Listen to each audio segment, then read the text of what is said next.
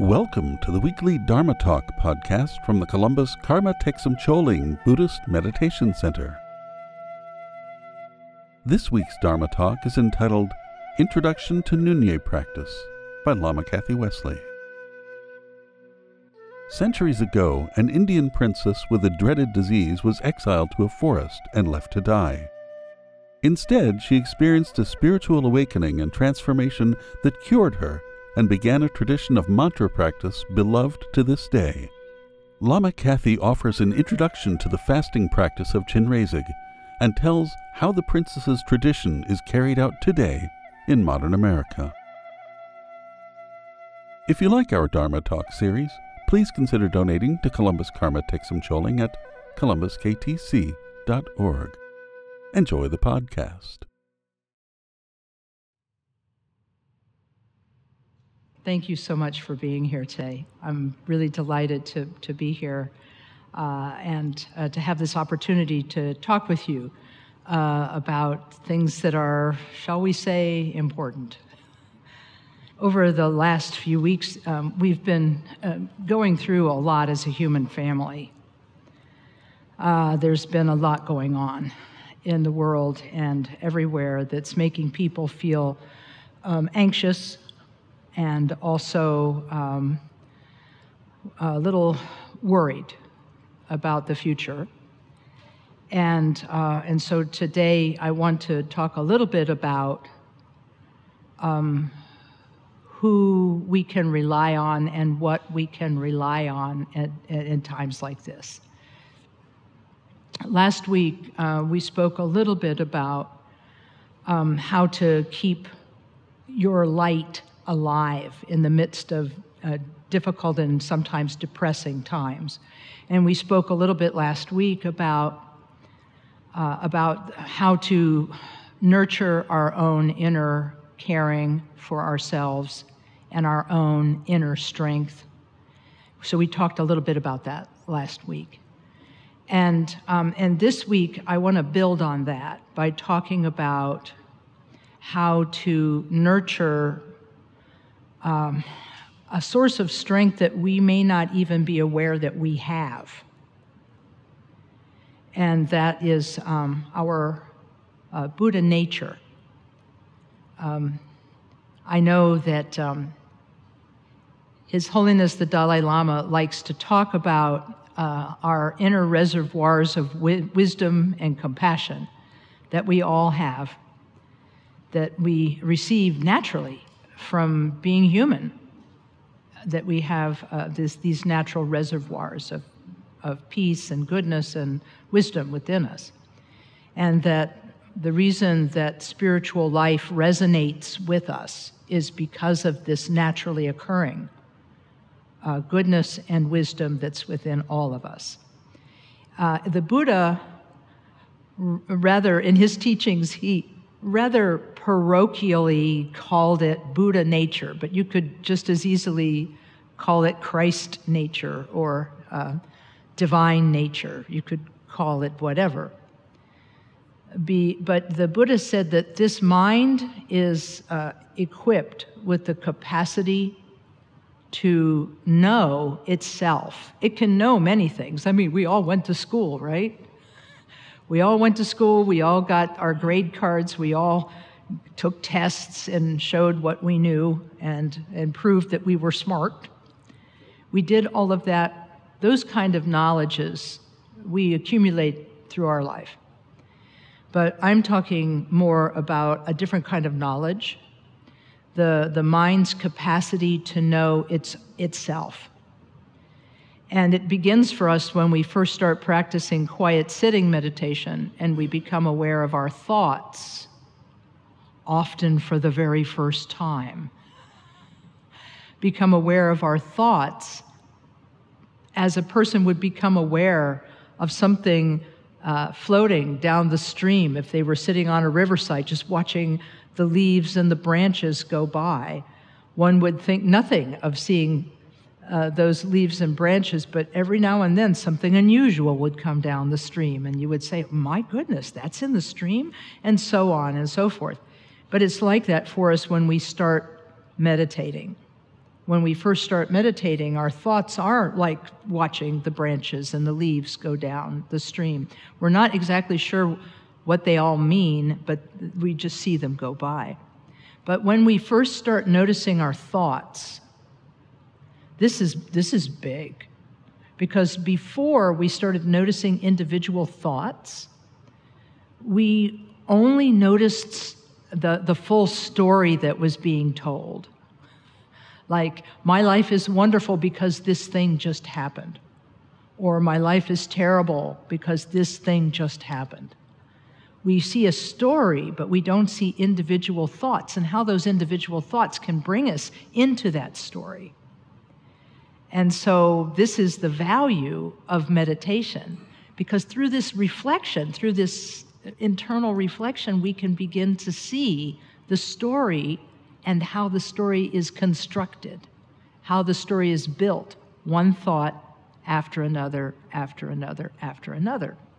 And at first, this might seem distressing because I frequently tell the story of a gentleman who came up to me saying, Oh, I was doing fine until I started meditating. He said, Before I started meditating, I thought I was a pretty nice guy. I thought I was a pretty nice guy. But then when I was when I was made aware through the, the thoughts I discard in meditation, the thoughts I set aside in meditation in order to return to my breath or whatever. He said, I found that I'm not really a very nice person at all. I'm really not very compassionate at all. Uh, the, his thoughts were not matching his story. And for him, this was a little bit of, we'll call it a rude awakening. We'll call it a rude awakening, as it is for many of us. But the other part of this is that he noticed this. He actually noticed this. And the reason this is very special is that most of us don't practice self reflection on a regular basis. And when we don't practice self reflection, we get surprised. You mean, I thought that? And so on. But the fact of the matter is, we have all kinds of thoughts that arise while we meditate. And who knows where they come from? They come from uh, maybe our deep subconscious mind, or they come from previous lives, who knows? But we are aware of them. We can be aware of these thoughts. The mind can be aware of its own thoughts. This is big. Because what this means is that actually we can begin to change the narrative. The man who first thought he was compassionate, then realized he wasn't, now could become compassionate. Does that make sense? I mean, because he became aware of the system, he is able to change what's happening. He was able to make a shift to really become the compassionate person he thought he was. Starting first with the way he responded to his own, um, shall we call it trash talk? You know, where he would kind of like say trashy things about himself or say trashy things about others in his mind, right? So when he began to address the trash talk and realize he could actually stop the trash talk, set it aside, and think of something else, this was major for him because it meant that change was possible. So um, I wanted to start with this today because um, because our mind is with us all the time. Have you noticed? Your mind is with you all the time. And so, if you can make friends with this mind that you have and appreciate its capacity to know things and to even know and notice itself and notice its patterns and discard those patterns and take on new patterns, the mind has this interesting ability that we never really thought about. And we can actually begin to take charge of this process. And through our uh, training of our minds in love, training our minds in compassion, training our minds in wisdom, this self knowledge, this self awareness. So that's kind of where I want to go today. And, um, and uh, I want to talk also a little bit about a, uh, a retreat that's coming up that will be using one of these many methods for transformation. So I want to I want to talk about two different things: the transformation itself, our Buddha nature, and uh, and how practice can help us develop our Buddha nature. So that's a little bit about what we're going to talk about. Uh, I think I have time. Um, but first things first, we'll start with our intention. This is a very Buddhist thing. Uh, Buddhists like to start. Uh, if you've heard the talks by um, our Dharma friend uh, Eric Weinberg when he's spoken here, he frequently talks of the three excellences excellent at the beginning, excellent at the middle, excellent at the end. Excellent at the beginning means we aim our study and practice toward the accomplishment of goodness for ourselves and for others. So we start with altruism. We lead with an altruistic thought. Then in the middle, we try to hold that altruistic thought, even if the speaker is boring, even if the subject doesn't 100% resonate with us, we try to maintain that positive attitude in the middle.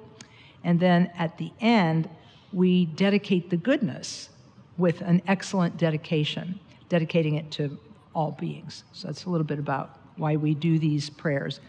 Uh, the tradition is to do them in Tibetan, but I like, I, I like for folks to know what they're saying. So we're, we're going to recite this two times in English so we can absorb uh, the meaning of, uh, of this.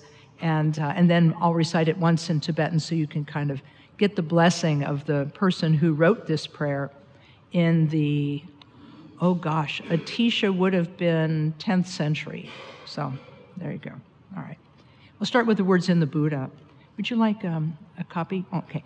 In the Buddha, the Dharma, and the assembly most excellent, I take refuge until I reach enlightenment.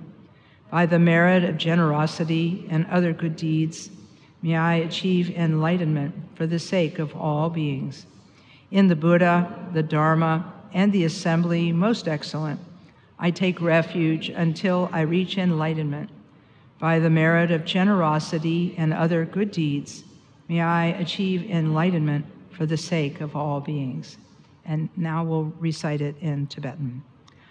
O Sanje Chudan Soji Chonamla Jang Chu Pardu Tani Kyap Suchi Daji Jinso Jibe Sunam Ki Drola Penshir Sanjay Druparsho. Okay, thanks everyone. I'll recite one more prayer of my own and then we'll get started. O Palden Sawelama Rinpoche Tagi Chior Pe de Tenshula. Kadrin jembo gone je sonte kusum tuging udrup sal to so. Okay, thank you. Um, in my in my previous life, meaning about 40 years ago, in, uh, in my previous life, I was a, a, newspaper reporter, and I interviewed a, a, a woman who uh, every, every weekday, Monday through Friday, would come to the uh, Second Presbyterian Church in Newark, Ohio, in the downtown, and play the chimes on uh, the, the, uh, the, carillon, or is, is, that how you pronounce it, or carillon, carillon? Anyway, play the play the chat, play these uh, beautiful this beautiful set of bells uh, for maybe 10 or 15 minutes during every lunch break like 12 noon to 1 o'clock, she would show up and play these bells every day. And she did this without charging money. She just went down to the church and they let her use their, their bell set to play usually some uh, Christian hymns or something. And, uh, and I interviewed her about this because I thought it was interesting that this person would volunteer their time coming downtown every single day to do this. And she said, Oh, well, there's a, there's a, a very deeply spiritual reason why I do this. She said, and, uh, and she said, You know, there are, there are like forces in every community. And some of these forces are forces of good, and some of these forces are forces for evil. And she said, I want to be one of the good ones. And that really, that, that touched me. It touched me that, you know, maybe my belief system and hers are not quite the same, but the way I see it, we were in agreement about one thing, and that is that we, through what we think, say, and do, can contribute directly to the well being of others by what we do. And so for her, the music was a way of giving something, uplifting to the community. So um, I thought about that a lot, and it still resonates with me because uh, I think about the, um, the, the Buddhist teaching about Buddha nature. And uh, he said, the Buddha said basically that we have this mind that can know things, knowledge, it can actually know its own thoughts, and so on, but it can actually also know its own nature. It can actually look at and regard and, and be present with itself. And um, in the modern day, uh, there's a young master named uh, Yongey Mingyur Rinpoche, whose um, Tergar International um, uh, or educational organization teaches a type of awareness meditation in which a person becomes aware of their own awareness. It's really quite lovely. It's very simple. He calls it anywhere, anytime meditation because you don't need to you don't need to uh, sit on a cushion in a room uh, and sit quietly in order to make your mind aware of itself, which I think is really interesting. And uh, and of course I've taught this here before, so you've seen my example that he gave me where he uh, he waved his hand gently in front of my face. When I asked him, I said, "Well, what's this awareness thing all about?" And he said, "Well, you're aware of this, aren't you?" you, you, do you see this? And I'm like, mm-hmm. And then he snapped his fingers. He said, you hear that? And I'm like, mm-hmm. He said, that's it. He said, you're aware of what you see and you're aware of what you hear, but you can also be aware of awareness. And I said, that's subtle. Much more subtle than the thought that I just let go of in meditation, a lot more subtle. But he said, if you can do this from time to time throughout your day, he said, you'll begin to see that the, the thoughts that you have are just an expression of this awareness that might be flavored by, believe it or not, our habits. Big surprise, right? We develop habits of thinking, habits of doing, habits of believing. We have all of these habits. And the habits form, I guess you could say, a mold into which our awareness goes. And our awareness then expresses itself through these habits. When I, when I went on three year retreat, uh, my teacher, Khenpo Karthar Rinpoche, liked to tell us, Well, you know what you're doing in this life? He said, All you're doing in this life is making habits. He used the Tibetan word for it, which was bak chak, B A K C H A K, bak chak habits. And he said, That's all you're doing in this life. And I was like, Man, that's depressing.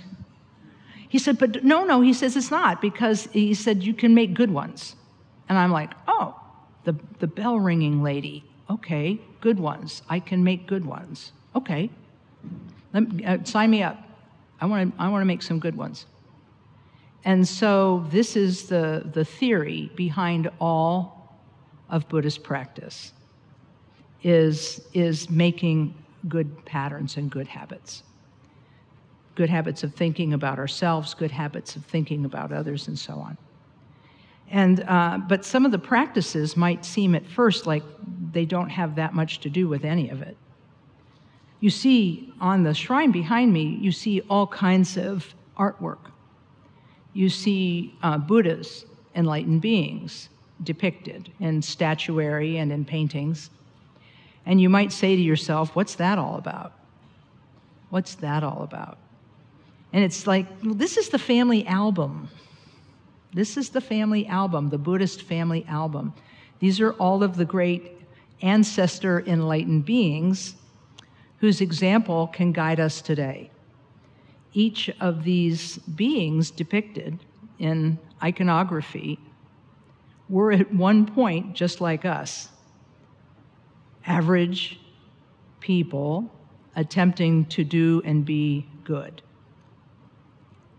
And after their uh, enlightenment, they became honored for that accomplishment and for the good that they performed after their enlightenment. And now we think about them by calling them to mind.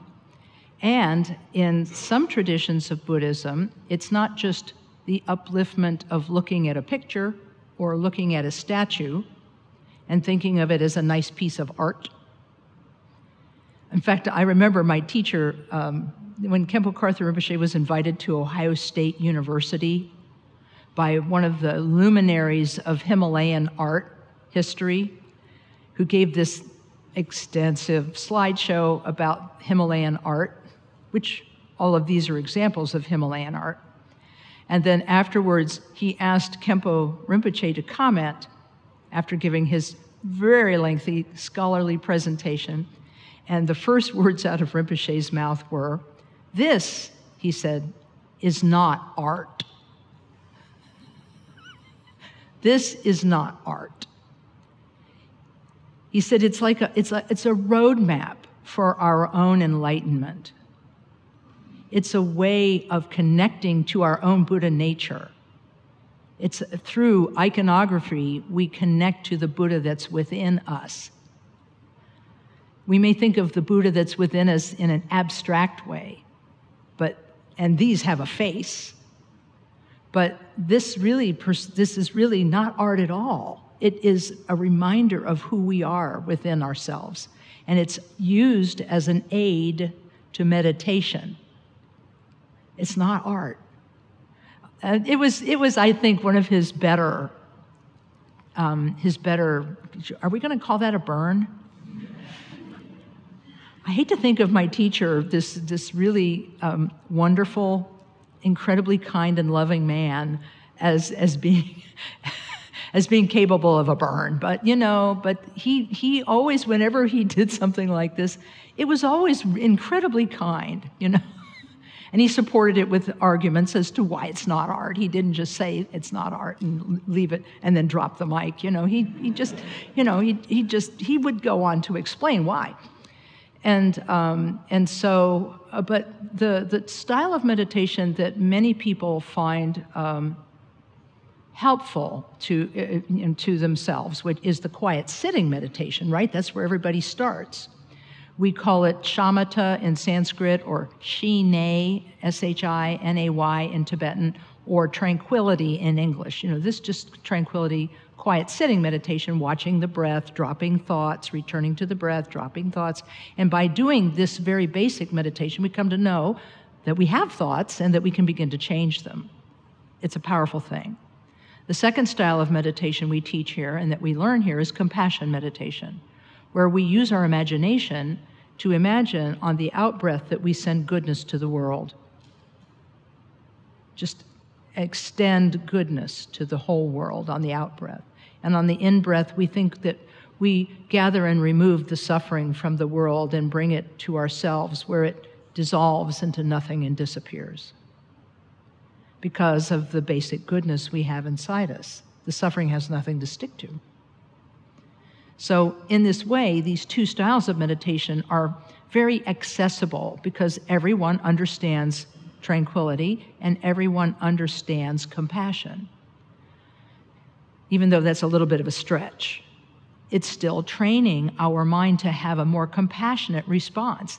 Every time we train in sending out love and removing suffering, using the out breath and the in breath, we change ourselves at a very subtle level of thinking. And we change ourselves at that level of habit, remember? Remember the level of habit? We change the subtly, we subtly change our habit level with this kind of meditation. But meditating on Buddhas and Bodhisattvas, eh, it seems a little suspect. It's a little hinky. You know, it's not quite right. Because, as one man pointed out, to Khenpo Karthar Rinpoche, I look in the mirror, I don't see any of these. I don't see, you know, in fact, the guy was asking about Manjushri, the bodhisattva of wisdom. He's holding a sword and, you know, a book and all this kind of stuff.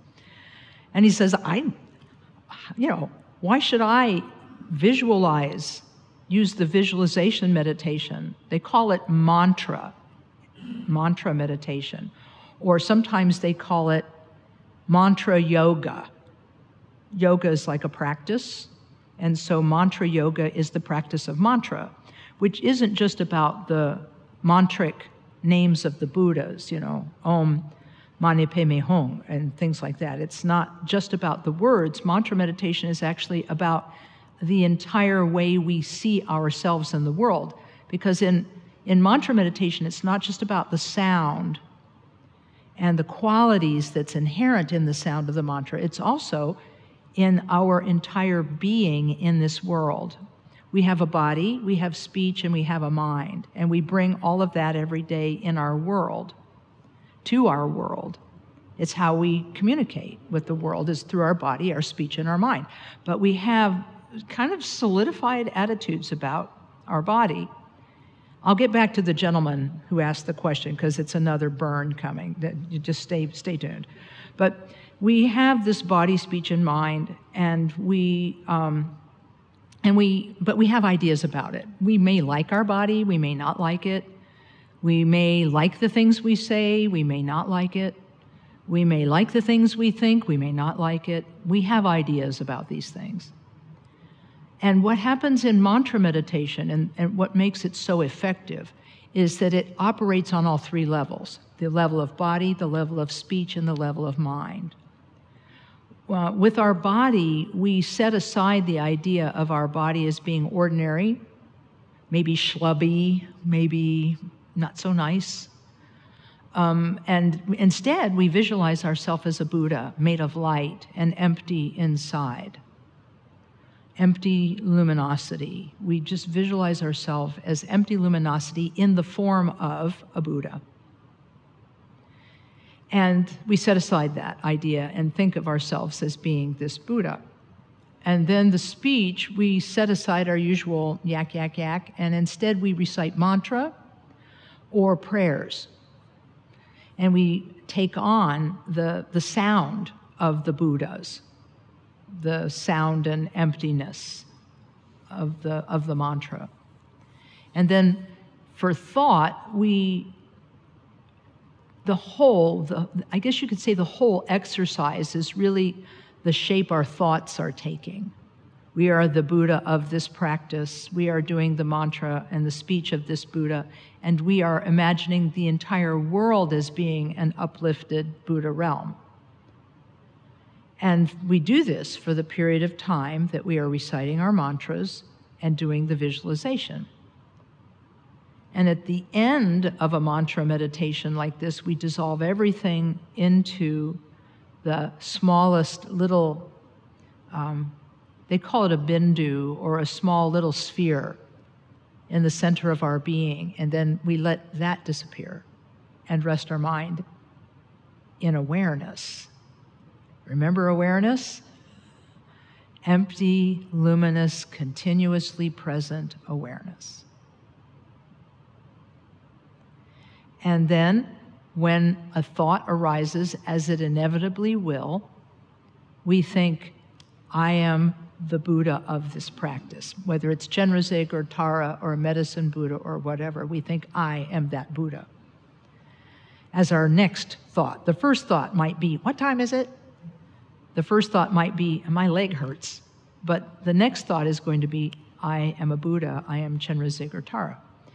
And so this style of meditating is foreign to most of us, except, of course, the athletes who used visualization techniques in order to train in their sport. If anybody in this room has done that, you know what we're talking about. Because often athletes or other performance um, specialists will visualize themselves completing an action as a way of rehearsing mentally their capacity to accomplish that thing in real life. So I always say uh, if athletes can imagine dunking a basket hitting a baseball or running a race, we can imagine being Buddhas. Let's, let's, let's, be, let's be honest about that. We can do that. If they can do their sport through visualization, we can do, we can do Buddha through visualization. We can become a Buddha. But back to the guy who asked the question. So this, this fella says to Khenpo Rinpoche, well, it's all well and good that you talk about us visualizing ourselves as a Buddha, but I look in the mirror and that's not what I see. Uh, I think this is kind of fake. He says, I think this whole thing is kind of fake. Isn't it really kind of dishonest? And Rinpoche said, very simply, he said, Well, he said, I can see why you might say that. But then he said, But you know, you've already made up who you think you are right now. Made it up completely. So why couldn't you be a Buddha? Why couldn't you be a Bodhisattva? You've already made up who you think you are right now. That was a soft burn. It wasn't, that wasn't a bad one. That was a soft one. But it, but, it was, but it had a grain of truth in it, didn't it? Because we do create who we are moment to moment to moment to moment by letting our awareness through habit. Is this coming together now? Our awareness through habit is taking the shape of me doing my thing in my world.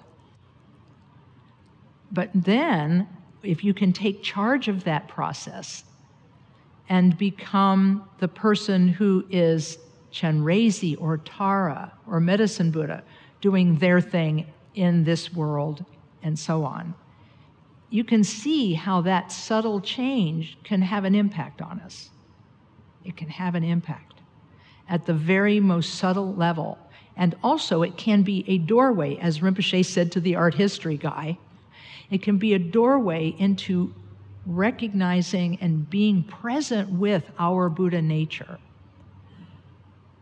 which right now is just theoretical for most of us. I mean, it's theoretical, and we have to, I hate to use this phrase, we have to take it on faith that we actually, we actually have Buddha nature.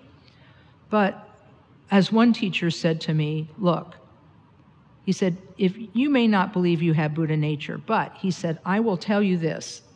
He said, if you can be moved to tears by anything, music, art, dance, theater, things you read, if you can, or beauty, the beauty of nature, if you can be moved, he said, that's evidence that you have this well of goodness within you that we call Buddha nature. That's evidence. And so he said, you should become aware of that. And so we do. And this is why, in a center like this, you will see mantra practices done. And we will regularly offer classes in how to do the visualizations and how to do the mantras and so on. And so um, it's something worth knowing about that this is why we chant the mantra Om Mani Padme Hum on Tuesday nights on Zoom you know, and, and sometimes, as we did this morning, Sunday mornings at 10. And why we recite the Tara practice every single Sunday in the morning here in person and on Zoom. And why we do Medicine Buddha once a month here on Zoom. And why we do protector practices once a month here in person. And uh, why we are going to be doing a mantra event this coming Saturday. And so uh, this was all a little bit of an introduction to the topic of Buddha nature uh, as a way of talking about why we are doing two Chenrezi retreats in the coming weeks. And uh, to invite you to read about it and to invite you to uh, come and sit in for a little bit if you like. Um, we um, just last evening we had planned for next saturday uh, which is the 4th of november 2023 uh, because it's a buddhist holiday next saturday. It's the um, one of the four great occasions from the life of the buddha that we celebrate in the tibetan buddhist tradition using the tibetan lunar calendar which might be different from the chinese mahayana calendar but uh, the Tibetan lunar calendar places these four days on specific months of the lunar year in the Tibetan reckoning of, of the moon cycles. So next week is the next Saturday is the day that commemorates the Buddha's return from uh, teaching his um, his mother uh, the Dharma, and um, because uh, his mother had taken rebirth in a celestial realm, and he uh, the story goes that he went to visit her there, and uh, gave teachings to her in uh, in thanks and in gratitude for her having given birth to him. And so he then returned to the, the place where he was dwelling, and upon his return, he resumed his teaching. And this is celebrated in the Tibetan Buddhist traditions as sort of like a Tibetan Buddhist Mother's Day, because it honors, it was honoring the Buddha's mother. But, um, but it's also a day for doing little retreats on. So if you want to do some special meditation on that day, or if you want to come down to the center next Saturday, you can do so.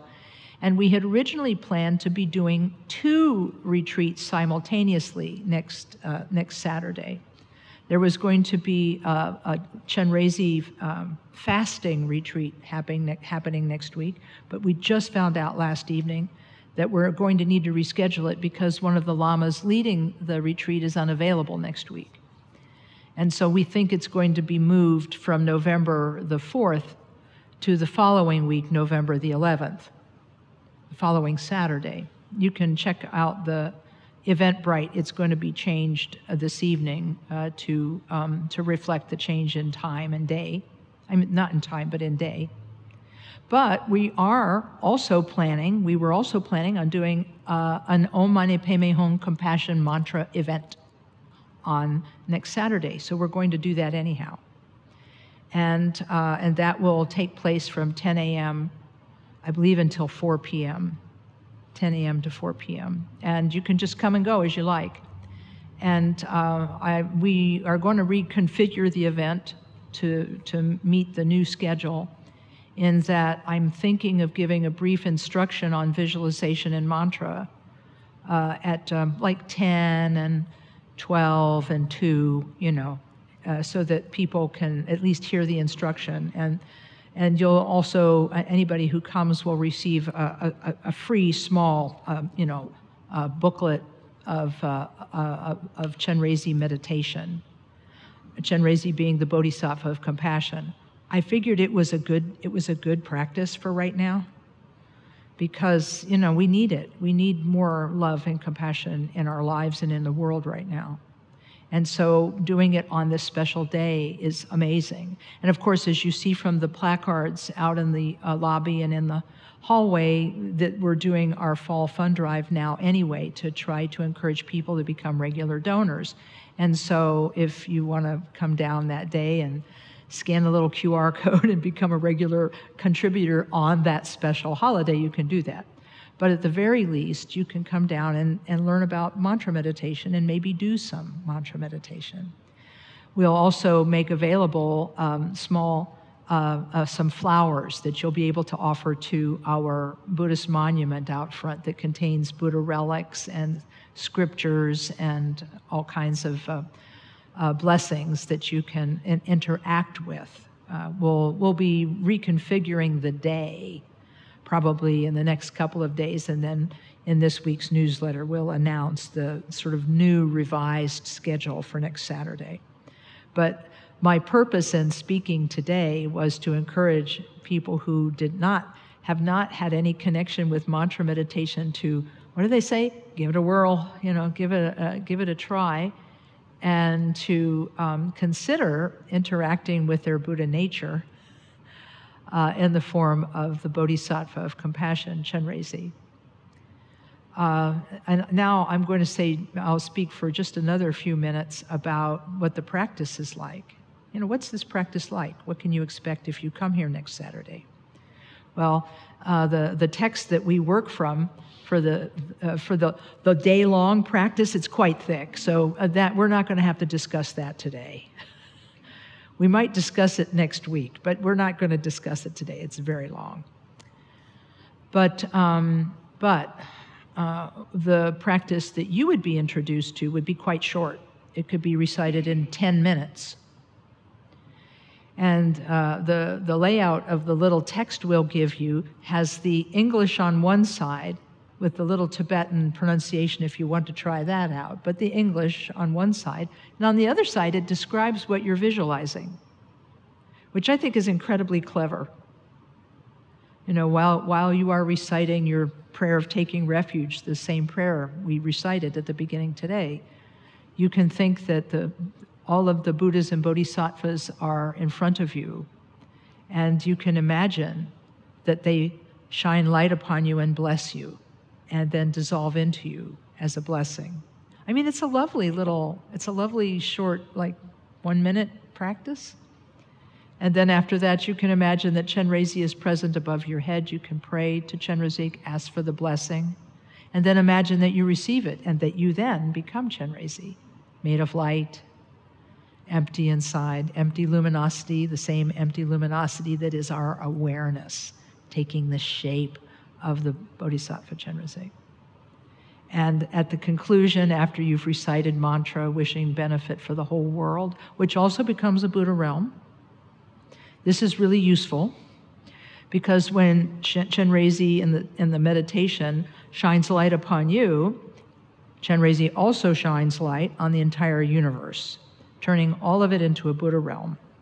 And that means everybody you know, the people you are friends with, the people you are not friends with, the politicians in Washington, everybody immediately turns into Chenrezig, which can really be helpful. They may not be aware of what we are doing, but it's okay. They don't need to know. It's just for us. And at the conclusion of this meditation, as we imagine the world being transformed and so on, we then imagine that all of the enlightened beings dissolve into the Chenrezi that is uh, present with us, that Chenrezi dissolves into us, and then we dissolve into that small speck of light at our heart and relax into our basic awareness from which everything arises. And then, what's our first thought after we think, What time is it? We think, I am Chenrezi. So, um, this is something I wanted to talk about today, just to kind of introduce the idea that we all have Buddha nature, that we can know it, and that we can train in knowing it by doing visualization and mantra meditation. So there, we, we left enough time for questions. So, um, and discussion. Uh, I, I, do not, I, I, I promise no burns, Khenpo Rinpoche was the master. I cannot imitate that. I cannot, I cannot do that. But, uh, but I, I would be happy to discuss any aspect of this, whether it's Buddha nature, awareness, shamatha, compassion meditation, mantra, whatever you, whatever you'd like. Even the iconography, I can talk about any of those things. We have two microphones on either side, and if any questions, I don't, I don't know if any questions come across online, but there we have it. Yeah. Yeah, feel welcome. Yeah. And you can, uh, yeah. Thank you, Lama Kathy. Good morning. Good morning. Yeah. Um, you talk about uh, Chenrezi uh, and uh, the other uh, deities. Well, you know, I'll tell you what, deity is a funny word, isn't it? Because I think uh, I think we that misunderstanding happened a long time ago uh, because in uh, in Indian Buddhism, they started using the word deva, which meant God, or devi, which means goddess, and it kind of stuck. But they're not gods; they're they're like saints. They're saints. They, you know, that's uh, I think that's probably a better way to put it. I had a Catholic friend tell me uh, how to work with that. He said, you know he said in Catholicism, he said, we got criticized, and we still do, for like worshiping statues because we have statues of the saints and of the Virgin Mary and so forth in our churches.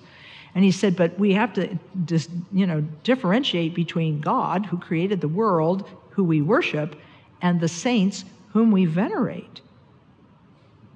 Classy. And so I now have a way of explaining Buddhist prayer. And Buddhist, are we going to call that theology? There's no God in Buddhism. So it's like, anyhow, sorry. Thank I, you. I really apologize for interrupting your No, question. no, that is what I wanted to hear. Oh, really? Okay. Thank you. oh, God love you, as we say in Buddhism. yeah, it's really hard to get past that word, though, isn't it? It's weird, isn't it? It's hard to get past that. Yeah, Tim. Tim is next. Yeah, yeah, yeah. But thank you, thank you for that. Good morning. Good morning. I'm wondering if you could compare and contrast enlightenment, Buddha nature, and maybe nirvana. Mm-hmm. Enlightenment, Buddha nature, and nirvana. Oh boy. Mm. First of all, I have to tell you, Tim, I am not a scholar, so you're going to kind of get the Lama Kathy answer as opposed to the scholarly answer. But the last time I brought up a, something along this line, you said that you were a word person, and so I thought maybe I do this love would fall into that I- category. you know, you're right about that. I am a word person. I did. I did major in words in college. Yeah. Okay. I'll, I'll take that on. Okay. Yeah. Thanks for asking. Okay. If um, they are all related, uh, so I mean that's a good place to begin. All of these three words are related. They're all related to each other in that uh, in that we all have a, a mind that can know itself. And knowing itself, we feel liberated from the, the suffering caused by our mind.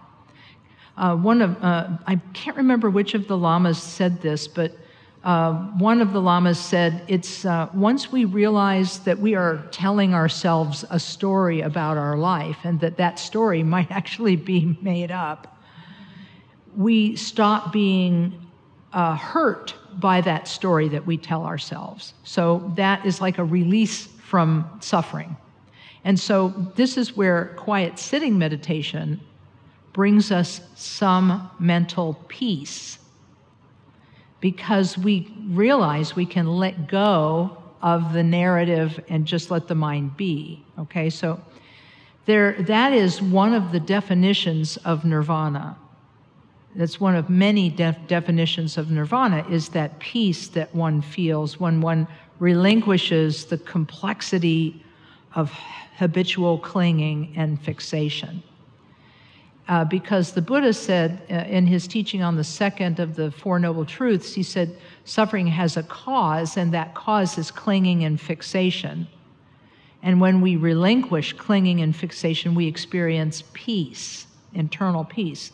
And uh, there are two types of nirvana there is something called abiding nirvana, and then non abiding nirvana. Abiding nirvana is the state of, um, of absorption and meditation when one realizes the nature of one's mind from the point of view of, uh, of letting go and relinquishing fixation. There's some peace that one, one experiences, but one, one, one needs to remain in meditation in order to experience that peace. And therefore, that becomes a problem because then such a person who is abiding in nirvana cannot get up and act for the benefit of others. So, this is where non abiding nirvana comes about, where a person taking the bodhisattva commitment uh, commits to abiding and remaining in this world of suffering the Buddha called samsara, um, and giving up the idea that they're going to somehow escape from samsara, but remain, they're going to actually remain there as, a, as a, uh, an enlightened being to benefit those who are left behind. And they call that non abiding nirvana because they don't suffer in the way that ordinary people suffer, but they are there. Now, this non abiding nirvana is really um, a, uh, a fruition of uh, this, this non abiding nirvana is considered to be full Buddhahood because you're not clinging to anything, even to the state of peace. because those in abiding nirvana are still clinging to the idea that they are in nirvana and in peace and don't bug me. you know, don't bug me, I'm in peace. Don't bug me. But those who, uh, who continue on the path and, and practice the bodhisattva path uh, achieve what is called a non abiding nirvana. They don't suffer, but they also don't have to sit in meditation in order to experience that. Does that make sense? Okay. So they're able to walk around among beings and to help them. And so that is, in, that is considered to be in the Mahayana uh, position, that's considered full enlightenment. Nirvana, on the other hand, abiding nirvana, not full enlightenment because there's still the clinging to peace. There's still some clinging to peace. But non abiding nirvana from the Mahayana position is full Buddhahood. Now, you may say, what is, where does Buddha nature come in? Buddha nature is the, is the um, continuous presence of this enlightened state of mind, the continuous presence of this enlightened state of mind within us. It has always been there. It will never go away. Uh, and it will either be realized in this lifetime or not. But if it's not realized, then we will go on to another samsaric rebirth in the world of suffering because we haven't realized it. It's there, but um, how did I, how did I, uh, I'm trying to remember a couple of the examples that were given. Uh, and they're not going to be perfect examples.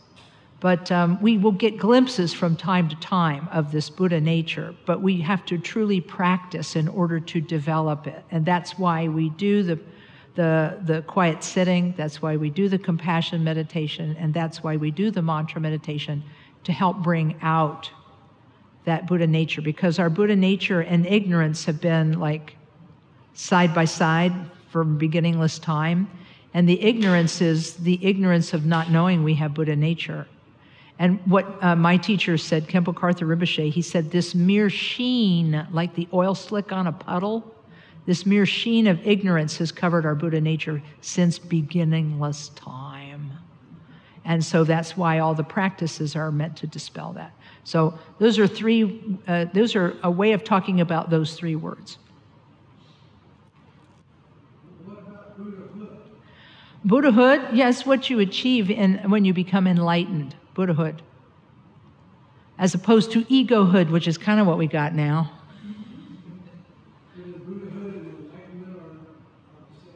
They are indeed, Buddhahood and enlightenment are indeed the same. Yeah. No, thank you for asking. Okay, yes. Yeah. We have time maybe for a couple more. Yeah. Kind of have like a two parter question about the visualization conclusion. Sure. Normally, I close my eyes when I'm like letting go of the visualization. Does it matter if I have my eyes open or closed? I actually talked to a Lama about this, and the answer I got was um, everybody's mind and body are different. And uh, for many people, it is easier. This is what the Lama. This is uh, Tai Situ Rinpoche. Um, he, what, for many people, it is easier to visualize with the eyes closed. And uh, but he said there are actually individuals who can visualize with their eyes open. He said he doesn't see many of these kind of people, but most people need to have their eyes closed for this. And as as far as letting go of the visualization, uh, and letting the mind rest in its own nature, it will depend on the individual. For some people, it is easier to leave the eyes closed for that portion. And for other people, it's easier to open one's eyes. But I mean, you're not wide open eyes, they're just, just slightly open. Um, Situ Rinpoche observed um, that I'm quite nearsighted. And, and he said, um, he said, because of because your glasses make your eyes work so hard, he said you're probably going to be just as capable of meditating on the mind with, with your eyes closed as you will open. So he said, you know, So he said, do it to, he said, you're probably going to be better off just letting them remain closed. So even now, uh, even though having the eyes slightly open is, a, is part of the shamatha instruction, I still leave mine partially closed, lightly closed for that because it really does help.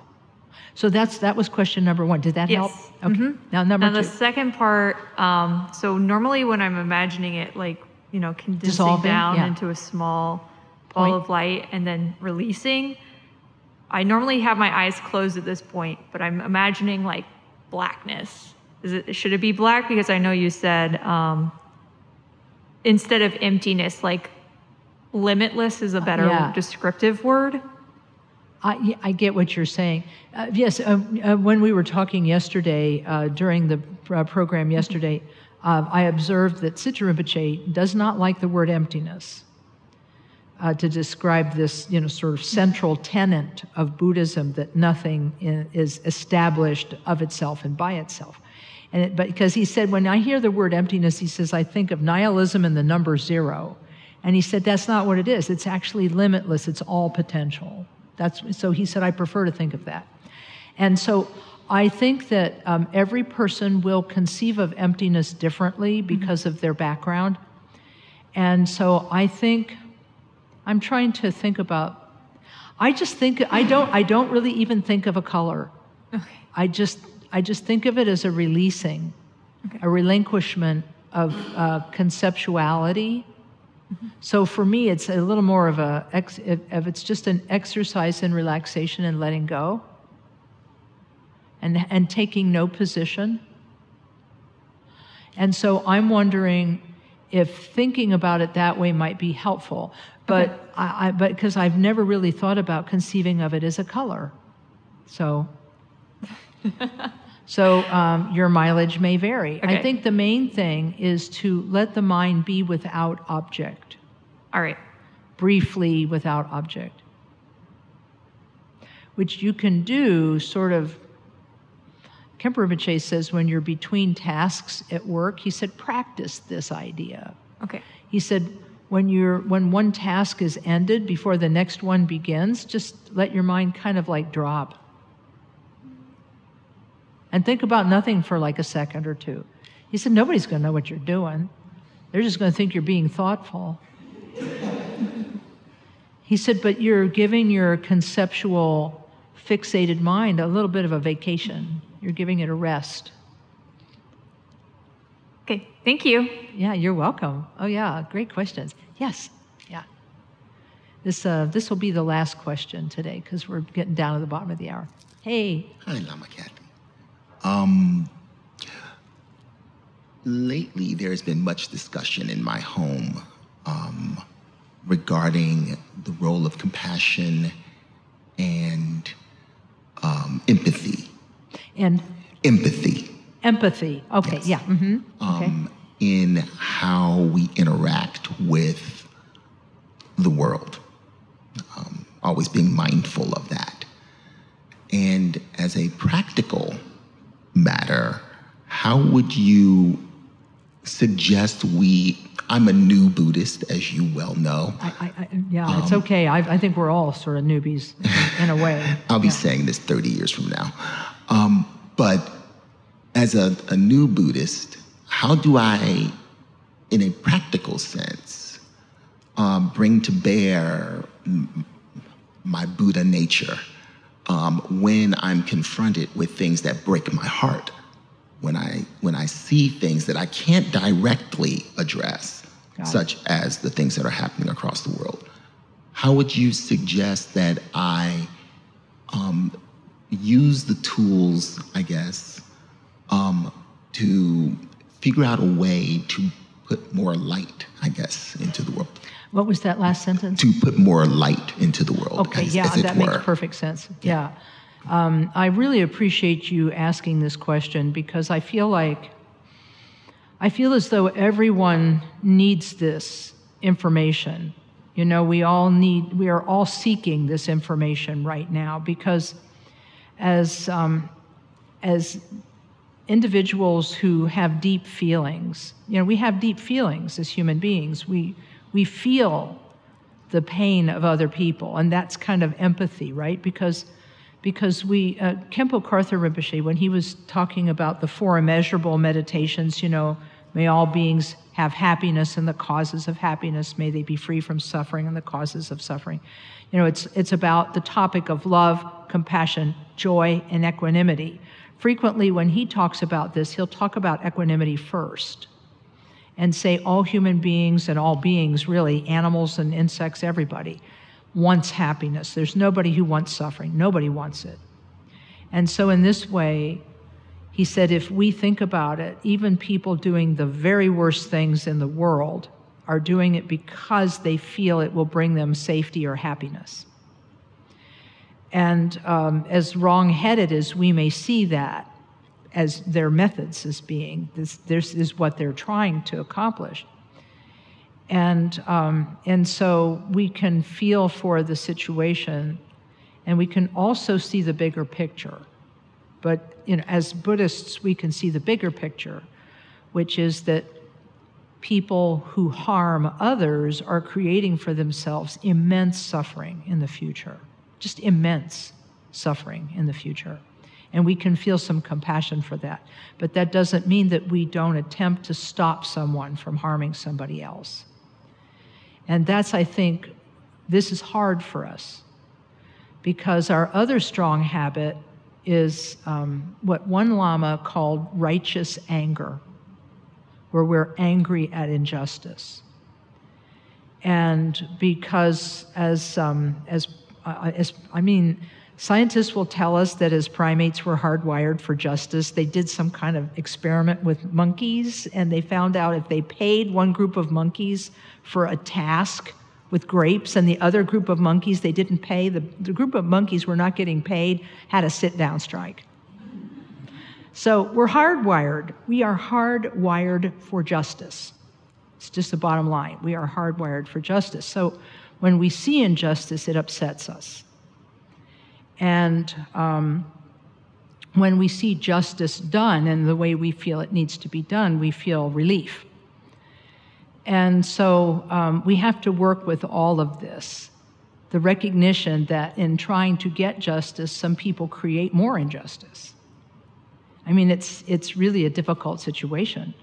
And, uh, and it just shows us the cyclical and uh, sometimes uh, scarily uh, repetitive nature of samsara, this world of suffering, where goodness is unlikely to arise as a general experience.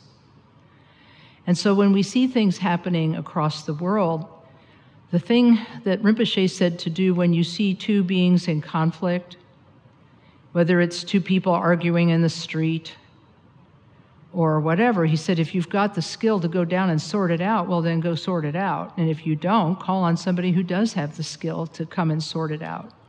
But if you can do none of those things, he said, make positive aspirations for, the, for both sides in the situation that they both are freed from this conflict and that they come to a place of peace in their hearts.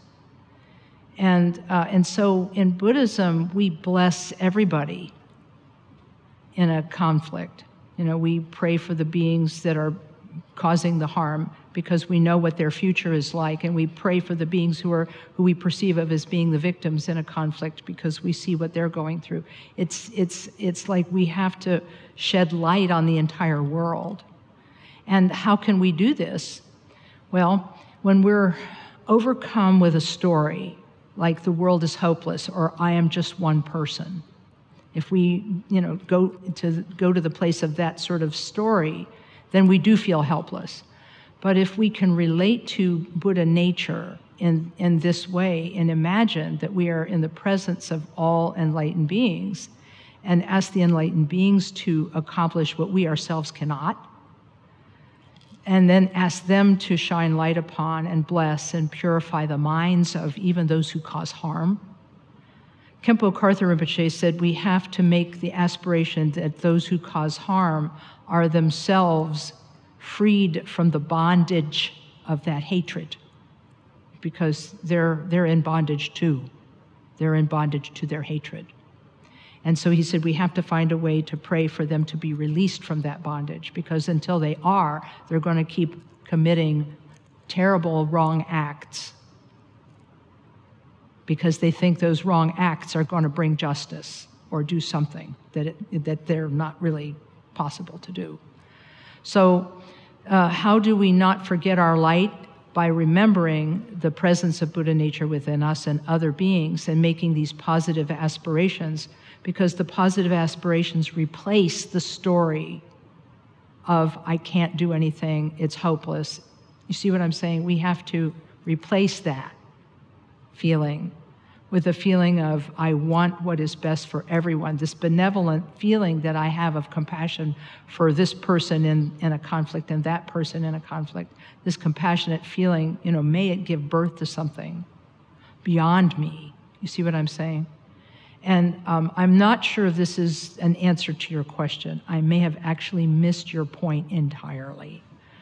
But, but, but I'm hoping that by at least remembering our own goodness and our own inner compassion, goodness, and wisdom, that we become capable of. Um, of making these kinds of aspirations for the world because in that way we're adding to the positive balance rather than the negative balance i wish it were easy you know you know but yeah but i, I appreciate the, and sometimes i think i think we have to appreciate the struggle of it the fact that we struggle to know the right thing to do i think is a good thing but um, i believe that um, we all have a role to play in bringing goodness into the world.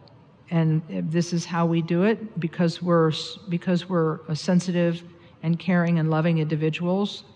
We're going to feel powerless in this kind of situation. But with the help of those examples, hopefully we can bring some of that goodness to bear on the situation. So.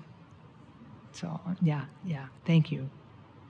Because of time, we'll have to stop here. Um, it's my hope that uh, talking about these things today helps us with our own light, and that if uh, you get an opportunity to uh, come and visit with us next Saturday, uh, that um, you can maybe participate in some of this meditation also yourself. So we'll see. But excellence at the end. You guys did a great job of excellence at the beginning and the middle. Your patience is amazing. So, um, so we'll dedicate, and we'll just do this in, uh, in English because we're short on time. We'll call together all the goodness that we've created by being here and dedicate it to specifically all of the conflict zones in the world, and, and may beings find ways through and uh, through this to come out the other side and do, do better for us all. It starts with the words, by this merit. By this merit, may all attain omniscience. May it defeat the enemy wrongdoing from the stormy waves of birth, old age, sickness, and death. From the ocean of samsara, may I free all beings. The courageous Manjushri, who knows everything as it is, Samantabhadra, who also knows in the same way, and all the bodhisattvas that I may follow in their path, I completely dedicate all this virtue.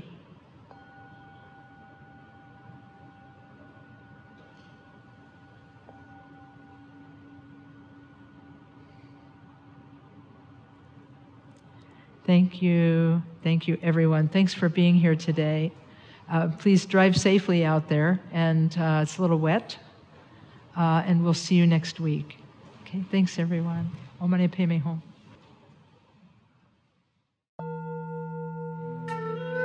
Thank you for joining us for this week's Dharma Talk. We hope you enjoyed the podcast. If you did, please subscribe, rate, and review it on iTunes. To learn more about the Columbus Karma Thegsum Choling or to donate to support our Dharma Talk series, please visit our website at columbusktc.org. The opening and closing music for the podcast is Tibetan Flute Song by Tamding Arts at tamdingarts.com. Please join us again next week for another Dharma Talk.